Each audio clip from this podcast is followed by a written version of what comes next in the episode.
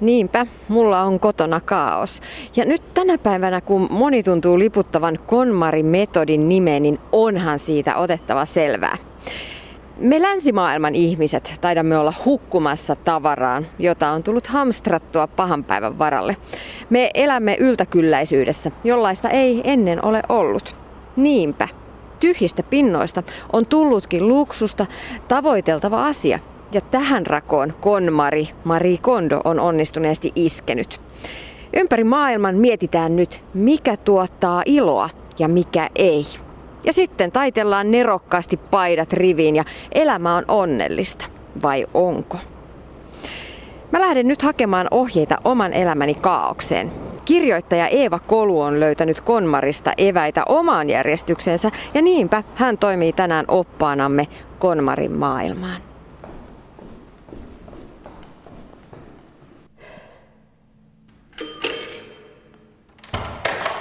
Moikka, tervetuloa. No niin.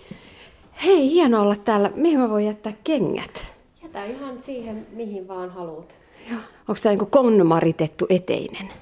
On, joo. Kyllä se on. Voiko ne kengät laittaa silti mihin tahansa? Voi. Onko sulla aina näin siistiä vai siivositko sen takia, kun mä olin tulossa? Mulla on melkein aina siistiä. Mulla kyllä välillä ajautuu kaaukseen tämä koti, mutta nyt kun täällä on Konmarin henki läsnä, niin kaikki se siivoaminen käy tosi nopeasti nykyään, että vaikka mä olisin saanut tämän myllättyä aivan niin kuin pommiksi, niin se on maks puoli tuntia, niin sitten täällä on taas tämän näköistä. Jos ajattelet, että me ollaan nyt tässä olohuoneessa, niin mikä, mikä tässä huoneessa on se Konmarin henki tai se ydin, joka leijuu ympärillämme? No Yksi sellainen on tämä, missä me nyt istutaan, eli sohva, koska tämän paikkaa mä esimerkiksi puljasin tosi pitkään, kun se oli aikaisemmin tuolla toisella seinällä ja mä huomasin, että mä en koskaan istunut siinä. Mä en ikinä käyttänyt sitä. Ja sitten mä rupesin miettimään, että mistä tämä nyt oikeastaan johtuu, että mä en koskaan istu tuossa sohvalla tai mä en ikinä makoile siinä ja vaikka lue kirjaa tai katso leffaa siinä. Ja sitten mä tajusin, että mua jotenkin häiritsi se, että se oli noin tuollaisella isolla avoimella seinällä ja että siitä oli suora näköyhteys niin kuin jotenkin tuolta keittiöstä ja eteisestä siihen sohvalle, niin siinä ei ollut sellainen turvallinen pesämäinen olo, mitä sohvalla oleminen mun mielestä kaipaa, niin sitten mä vaihdoin sen tähän puolelle ja ongelma ratkesi heti ja nyt, nytkin me istutaan tässä. No mistä, mistä asioista sä sitten lähdit alun perin, ihan, ihan, ihan alun alun perin konmarittamaan? Se tuskin oli tämä sohva. Joo, se ei ollut tämä sohva, vaan ihan mä aloitin varmaan siitä, mistä melkein kaikki muutkin, eli vaatekaappi ja kirjahylly. Et se vaatekaappi on varmaan monille semmoinen, mistä se lähtee, koska vaatteet on jotenkin vielä, kaikki tavarathan on tosi henkilökohtaisia ja kaikkiin liittyy jotain meidän omaa historiaa, mutta vaatteet on ehkä semmoinen selkein, koska se on se, missä me näyttäydytään myös ulkomaailmalle, niin ne on tosi vahvasti semmoinen osa identiteettiä, niin ja itse asiassa Konmari myös itse, tai Marie Kondo itse myös suosittelee, että se projekti aloitetaan vaatteista. Mitkä sulle itsellesi oli vaikeita rasteja siinä karsimisen tiellä? Kirjat oli varmaan mulle se haastavin, koska mä oon aina ollut tosi kova lukemaan ja meidän perheessä on esimerkiksi aina arvostettu tosi paljon lukemista, että meillä on ollut ihan valtava, valtavat kirjahyllyt aina kotona. Ja et siihen oli ehkä kietoutunut aika iso semmoinen identiteettijuttu, että kun olen ihminen, joka rakastaa lukemista, niin totta kai mulla täytyy olla kotona hirveät määrät kirjoja. Ja että se tuntui vähän niin kuin vaikealtakin tietyllä tavalla, että onko tämä nyt epäkunnioittavaa näitä kirjoja ja niitä kirjoittaneita ihmisiä kohtaan, että mä en säilö ja säästä niitä. Että se oli mulle ylivoimaisesti ehkä se hankalin. No miten sä ratkasit sitten sen? Toi ongelma on varmaan monella muullakin. Kyllä. Oikeastaan niin kuin ekana se lähti siitä, että kun mä olin aika monessa muutossa raahannut niitä kirjoja, niin sitten mä alkoi ihan niin kuin pikkuhiljaa ärsyttää se. Ja sitten mä aluksi itse asiassa mä oon karsinut tuota kirjahyllyä useampaan otteeseen. Et ensin mä karsin sieltä semmoiset kirjat, jotka tuntuu, että no, et, et näillä ei ole, nyt niinku mitään merkitystä mulle. Mutta sinne jäi silti ihan hirveästi niitä kirjoja. Ja nyt viime öö, keväänä vai kesällä, niin mä luin tota sen Maria Kondolta semmoisen ajatuksen, että kirjahyllykin olisi hyvä, että se jotenkin heijastelee sitä, mitä me halutaan meidän elämään ja meidän kotiin. Ja sitten mä tajusin, että mulla oli paljon siellä semmoisia kirjoja, joista itse asiassa mulle aina tuli vähän raskas fiilis, että ne joko liittyi semmoiseen elämänvaiheeseen, että mä oon lukenut ne semmoisessa elämänvaiheessa, kun mulla on ollut jotenkin hankalaa, tai sitten, että ne aiheet itsessään oli tosi raskaita. Niin tota, sitten mä lähdin oikeastaan miettimään sitä uudestaan niin, että no, et miksi mun pitäisi näitä säilyä. Että sehän, että vaikka mä rakastan lukemista ja vaikka mä rakastan kirjoja, niin eihän mun tarvitse niitä omistaa. Että mä voin lukea kirjan ja sitten laittaa se eteenpäin, tai mä voin lainata sen kirjastosta, tai mä voin antaa sen kaverille lahjaksi, tai, tai mitä ikinä, niin nyt se, nyt se niin kuin jotenkin toimii. Ja sitten mä huomasin, että noi vähät, mitä mä oon niin kuin säästänyt, vaikka keittokirjoja tai taidekirjoja, niin niitä tulee nykyään sit useammin myös selailtua, kun niitä on vähän vähemmän ne ei huku sinne kirjojen massan sisään, ne tärkeimmät kirjat silloin. Jäikö sulle Eeva Koulu joku sellainen harmaiden asioiden laatikko, jos on tavaroita, josta sä et vieläkään tiedä, mitä näille pitää tehdä. Laitanko menemään kiertoon vai säilytänkö? Tulenko tarvitsemaan tätä kenties joskus? Ah, ei. Mä on, mulla on ollut aina aika helppo niin kuin, luopua tavaroista. Et mä en ole sillä hamstraaja. Mutta tota, kyllä mulla on edelleen tuolla pieni pino, joista pitäisi päästä eroon. Että meillä ei tässä lähellä ole mitään semmoista niin kuin lähetyskirppistä, mihin voisi vaan roudaa kaikki, että sitten täytyy käyttää vähän jotain luovempia ratkaisuja, niin se on myös kyllä yksi juttu, mikä on tullut tässä, että kun ymmärtää sen, että tavarasta on itse asiassa aika vaikea päästä eroon, varsinkin jos ei ole autoa, millä voisi vaan roudata ne kaikki johonkin niin kuin kierrätyskeskukseen, niin siinä tulee myös sit uudenlainen kunnioitus kyllä niitä tavaroita kohtaan ja semmoinen, että rupeaa tosissaan miettimään, että mitä mä tänne kotiin roudaan, koska siitä ei välttämättä pääsekään noin vaan sit eroon. KonMari-metodissa idea on siis se, että ensin puntaroidaan kodin jokaisen esineen kanssa, tuottaako se iloa, ja jos ei tuota, niin siitä pitäisi hankkiutua eroon. Millaiset asiat sitten on iloa tuottavia? Miten määritellä se ilo? No toi on varmaan se KonMari-metodin haastavin kysymys, että mä luulen, että itse asiassa ihmiset usein suhtautuu siihen aika yksioikoisesti, että se on itse asiassa aika iso projekti, joka vaatii tosi paljon aikaa, että moni ajattelee just, että no mutta mä teen tämän tässä nyt viikonlopussa tai kesälomalla, mutta siinä on itse asiassa kyse aika isoista semmoisista henkisistäkin jutuista, että kuka mä oon, mitä mä haluan elämältä, minkälaista mä toivoisin, että mun elämä olisi ja just se, että mikä mulle tuottaa iloa. Ja mitä se tarkoittaa se ilon tuottaminen, että että onko se sitten sitä, että no mä tykkään tästä jostain jutusta, mutta itse asiassa kun mä mietin tätä, niin kuulostelen tätä aidosti, niin tähän liittyykin joku ikävä juttu, tai että tämä juttu on nyt vähän tälleen blää, että ei tämä nyt näytä kauheasti miltään, mutta sitten kun mä kuulostelen itseäni, niin hmm, joo, että et, tässä on jotain sellaista, mikä tuo mun elämään semmoista, mitä mä haluaisin siihen lisää. Että mm, mä luulen, joo, siis mun mielestä se vaatii tosi paljon itse tutkiskelua, se vaatii tosi paljon aikaa ja se vaatii semmoista rehellisyyttä itselleen, mitä kaikki ei välttämättä, mihin kaikki ei ole välttämättä tottunut. Hmm. Koska joutuu tosiaan, niin kuin sä et voi tavallaan tehdä sitä projektia niistä lähtökohdista, että mikä on järkevää tai mikä on mikä olisi sun äidin mielestä järkevää, tai mikä olisi sun opettajan tai kaverin tai naapurin mielestä järkevää, tai että kun näinhän on aina tehty ja että kun näinhän pitää tehdä ja aikuisen ihmisen pitää tehdä näin, niin se on nyt tavallaan kyseenalaistaa kaikki nuo jutut jos sen haluaa tehdä silleen, kun Maria Konnosen tarkoitti, ja, ja jos sen haluaa tehdä niin, että se oikeasti ehkä muuttaa jotain sun elämässä.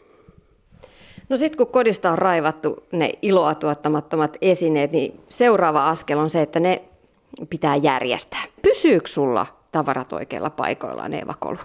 Joo, kyllä ne nykyään pysyy, että niin kuin mä tuossa sanoin, että välillä ne ajautuu kaaukseen, jos mä oon esimerkiksi laiska ja mä en jaksa laittaa vaatteet kaappiin, mutta niin kuin just kerroin tuossa alussa, niin se järjestäminen tai se asunnon siivoaminen ja järjestäminen tapahtuu nykyään tosi nopeasti, koska mä tiedän, että jokaiselle on se paikka ja mä tiedän, missä ne paikat on. Että vaikka ne toisinaan ei aina päädy heti sinne oikealle paikalleen, niin sit, kun mä päätän, että no niin, nyt mä siivoon, niin sitten se on vartti tai 30 minsaa, niin kaikki on taas oikeassa paikassa. Järjestyksen pitoon liittyy myös yksi konmari-mullistus ja se on vaatteiden viikkaaminen aivan spesiaalilla tavalla. Eh, jopa pikkuhousut viikataan. Eeva Kolu, miten se tehdään? No se, se on tota, mä oon itse siis suuri pystyviikkauksen fani ja se on oikeastaan, se oli mulle kanssa sellainen, että silloin niinku klikkas, kun mä tajusin sen, mä en siihen kirjan perusteella ymmärtänyt yhtään, mistä on kyse. Sitten mä löysin joskus myöhemmin YouTubesta videoita, jossa tämä selitettiin ja mä sanoin, että nyt mullistuu. Et siis äh, kaikki varmaan tietää sen, että kun avaa vaatekaapin ja sitten siellä on niitä semmoisia kamalia pinoja ja sitten sä haluat sieltä pinon pohjalta jonkun paidan ja se koko pino niin kuin rävähtää päälle. Ja sehän on aika silleen ärsyttävää ja stressaavaa, niin tässä KonMari-metodissa pyritään siihen, että kaikki asiat viikataan silleen, että ne on vierekkäin, että sun ei tarvitse kaivella sieltä pinojen alta mitään, mikä kaatuu. Ja tota, siinäkin pyritään siihen, että et, no ensinnäkin, että se järjestys pysyisi, mutta myös, että se pukeutumishetki olisi sillä miellyttävä ja mukava, että sun ei tarvitse niin kuin ärsyyntyä siitä, kun vaatepinot putoilee. Tai et, ja myös se, että sä näet kerralla kaiken, mitä siellä kaapissa on, jotta mikä ei jää sit käyttämättä tai jotta sinne kaappiin ei ala kertyä semmoisia turhia vaatteita. Konmari kakkoskirjassa oli ne viikkausohjeet, niin mä en miettimään, että eikö esimerkiksi paidat rypisty? kun ne viikataan sillä systeemillä sellaisiin pieniin, miten mä nyt sanoisin, keriksi suorastaan. Ei, ne pysyy itse asiassa paljon siistimpinä, että jos käyttää semmoista perinteistä viikkausmetodia, missä kaikki laitetaan päällekkäin, silloinhan niihin nimenomaan tulee ne semmoiset painaumat ja vekit, mutta tuossa konmarimetodissa niin vaatteet pysyy itse asiassa paljon mm, sileämpinä. No mitä Konmari sanoo sitten mun is- omasta isosta ongelmastani, eli pöydille kerääntyvistä lehtikirja, mainos, laskupinoista? No hänellä on tämmöinen ihan kokonainen oma systeemi papereiden järjestämiselle, ja se on... Äh, se, siihen itse asiassa pätee ihan sama asia kuin mihin tahansa muuhunkin tavaraan, että kaikelle pitää olla paikka.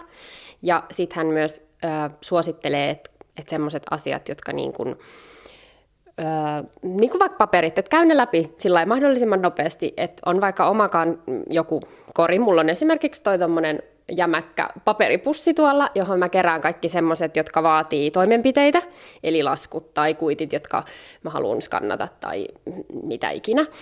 Ja sitten loput mä vaan katon heti läpi ja sitten mä laitan ne saman tien paperin keräykseen, jos niitä ei tarvii. Mutta et, et Konmarissa on itse asiassa papereiden suhteen aika erilainen lähestymistapa kuin monessa muussa. Että hän esimerkiksi suosittelee, että heitä vaan kaikki roskiin, mitä, niin kuin, että turhaan säilöt mitään käyttöohjeita tai niin kuin, niin kuin tämmöisiä, että, että siinä, siinä ei niin kuin lähetä siitä, mikä on ehkä suomalaisille aika tyypillistä, säästän kaiken varmuuden vuoksi. Monet, monet on just kertonut sitä, kuinka ne on löytänyt jotain hammaslääkärilähetteitä vuodelta 1997 ja tämmöistä, niin Konmari on kyllä siinä aika niin kuin, että hän sanoo kyllä siinä, että pistä pois vaan, että on hyvin epätodennäköistä, että sä tarttet niitä ja jos tarttet, niin eiköhän ne sitten jotenkin järjesty ne asiat. Mitähän Mari Kondo sanoisi mun erästä kätköstäni työpöydän laatikosta, mistä löytyy kaikki teinivuosien vanhat kalenterit? Hän varmaan sanoisi, että sun kannattaa käydä ne kalenterit läpi ja katsoa, että miksi sä oot säilynyt niitä ja että tuottaako ne sulle iloa vai että olisiko ehkä aika päästään niistä irti.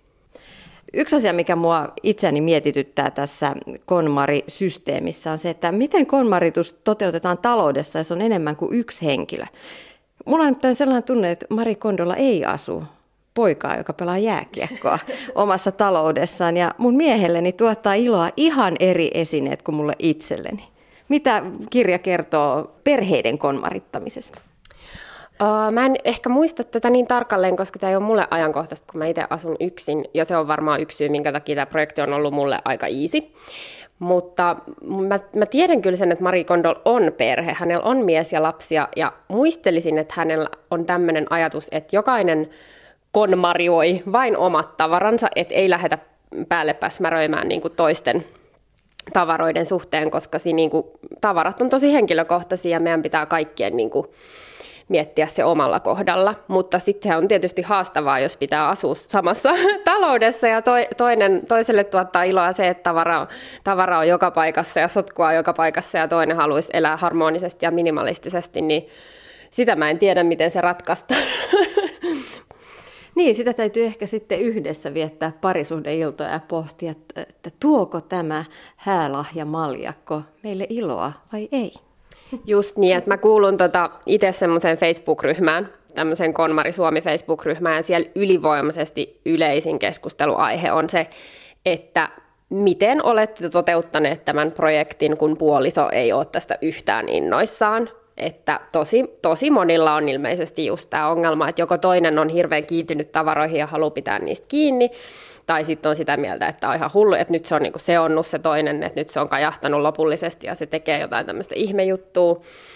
Mutta ehkä niin sellaisen mä muistan, että Marikondo on sanonut niin, että paras tapa ehkä voittaa se puoliso niin sanotusti puolelleen on se, että tekee vaan itse tämän projektin ja sitten katsoo, että ehkä toinenkin innostuu siitä, kun näkee, miten positiivisia vaikutuksia sillä projektilla on ollut tähän toiseen.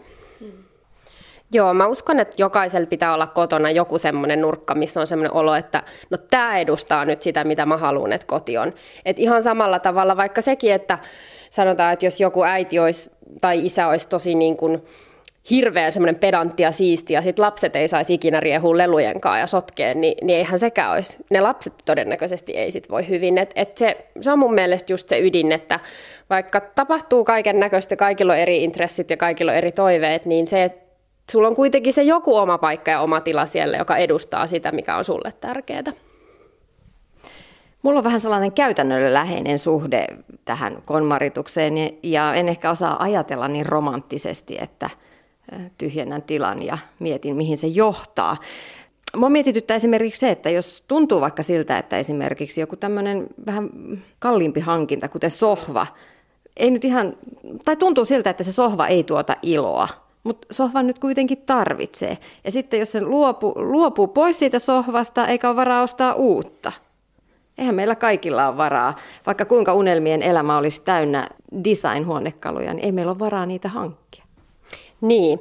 No mä ehkä itse on tehnyt sillä lailla, että jos mulla on joku tavara, jota on vaikka vain yksi kappale ja mä tiedän, että sitä tarvii johonkin, niin kuin vaikka nyt sänky. Mulla on tosi huono sänky, jos mulla tulee vähän selkä kipeäksi, mutta mulla ei ole tällä hetkellä niin kuin varaa vaan mennä kauppaan ja ostaa mun unelmien sänkyä, niin mä oon ajatellut sen sitä aina niin, että no mä säästän nyt tämän yksittäisen tavaran niin kauan, että mä löydän ehkä joskus tilalle toisen vähän paremman.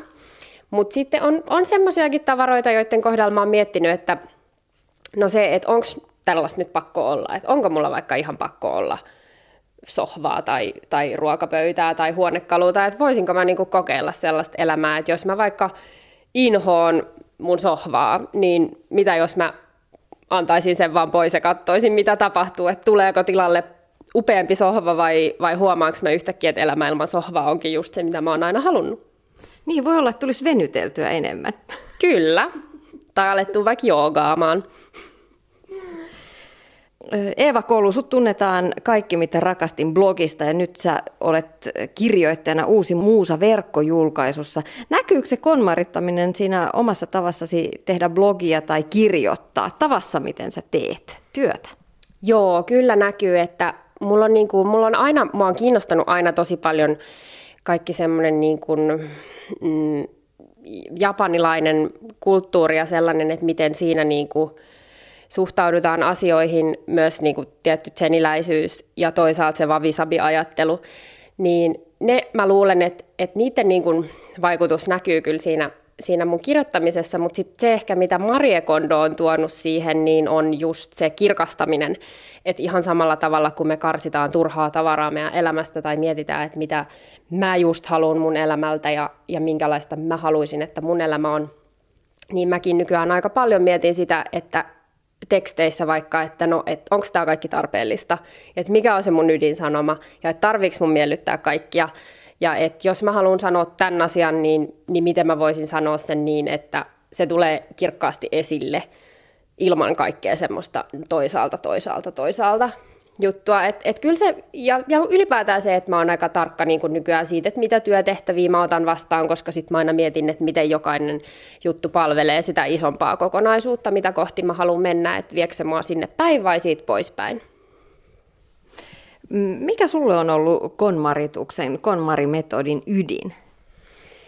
Mm, kyllä se ydin on varmasti se semmoinen tietty vastuunotto niin kuin omasta tilastaan ja omasta elämästään. Et, et, et se on, toisaalta se on sitä, että mä sanon, sanon niin, kuin, niin sanotusti maailmalle, että hei, että mä elän mun elämää silleen, kun musta tuntuu hyvältä, ja että muiden ihmisten odotukset ja vaatimukset ja niin kuin se, mikä on yleisesti hyväksyttyä tai järkevää, niin se ei niin kuin määrittele sitä enää. Mutta samalla se on sitä, että mä myös niin kuin otan itse vastuun siitä, että mä en sano, että no kyllä mun nyt täytyy sitten olla täällä näiden miljoonien perintökuppien keskellä, kun mulle on ne annettu ja sitten joku loukkaantuu. Et, et se on tavallaan niin kuin sitä, että mä, mä otan sen oman tilan, mutta sitten mä otan myös vastuun siitä, että se on mun vastuulla. Ja että, että mä en niin kuin voi jäädä sillä uhriutumaan tietyllä tavalla muiden ihmisten odotusten tai vaatimusten alle. Että mun täytyy itse myös niin kuin pitää kiinni siitä, että, että mä toteutan sitä, mikä on mun tapa elää ja mikä on mulle sopiva tapa. Eeva Kolu, onko se niin, niin kuin Mari, Mari Kondo kirjoittaa, että elämä alkaa oikeasti vasta, kun olet saanut kotisi järjestykseen? Mulle se on, on niin. Mä luulen, että se, se riippuu varmaan tosi paljon ihmisestä. Mä luulen, että mulla ja Maria Kondolla on paljon samoja luonteenpiirteitä. Et, et mä uskon, että semmoiselle ihmiselle, joka on herkkä ja aistii helposti niin kuin ilmapiireistä vivahteita ja aistii helposti tunnelmia ja on silleen niin kuin herkkä tietynlaisille asioille, niin se millaisessa ympäristössä viettää aikaa ja työskentelee ja elää, niin se, mä luulen, että se on toisille tosi paljon tärkeämpää kuin toisille, ja se on yksi syy, miksi mä oon tosi mielissäni tästä KonMari-projektin mm, saamasta huomiosta, on se, että ehkä sellaiset ihmiset, joille sille ei ole niin väliä, niin nykyään niin paremmin ymmärtää vaikka, vaikka sitä, että miksi jollekin työkaverille voi olla tosi tärkeää se, että pöytä on siisti tai että on joku miellyttävä nurkkaus, mihin voi mennä tekemään omia hommia silloin, kun haluaa olla yksin tai mitä ikinä se on. Että mä luulen, että, että toisten ihmisten kohdalla se on varmasti just noin kuin Maria Kondo sanoi, ei ehkä kaikkien.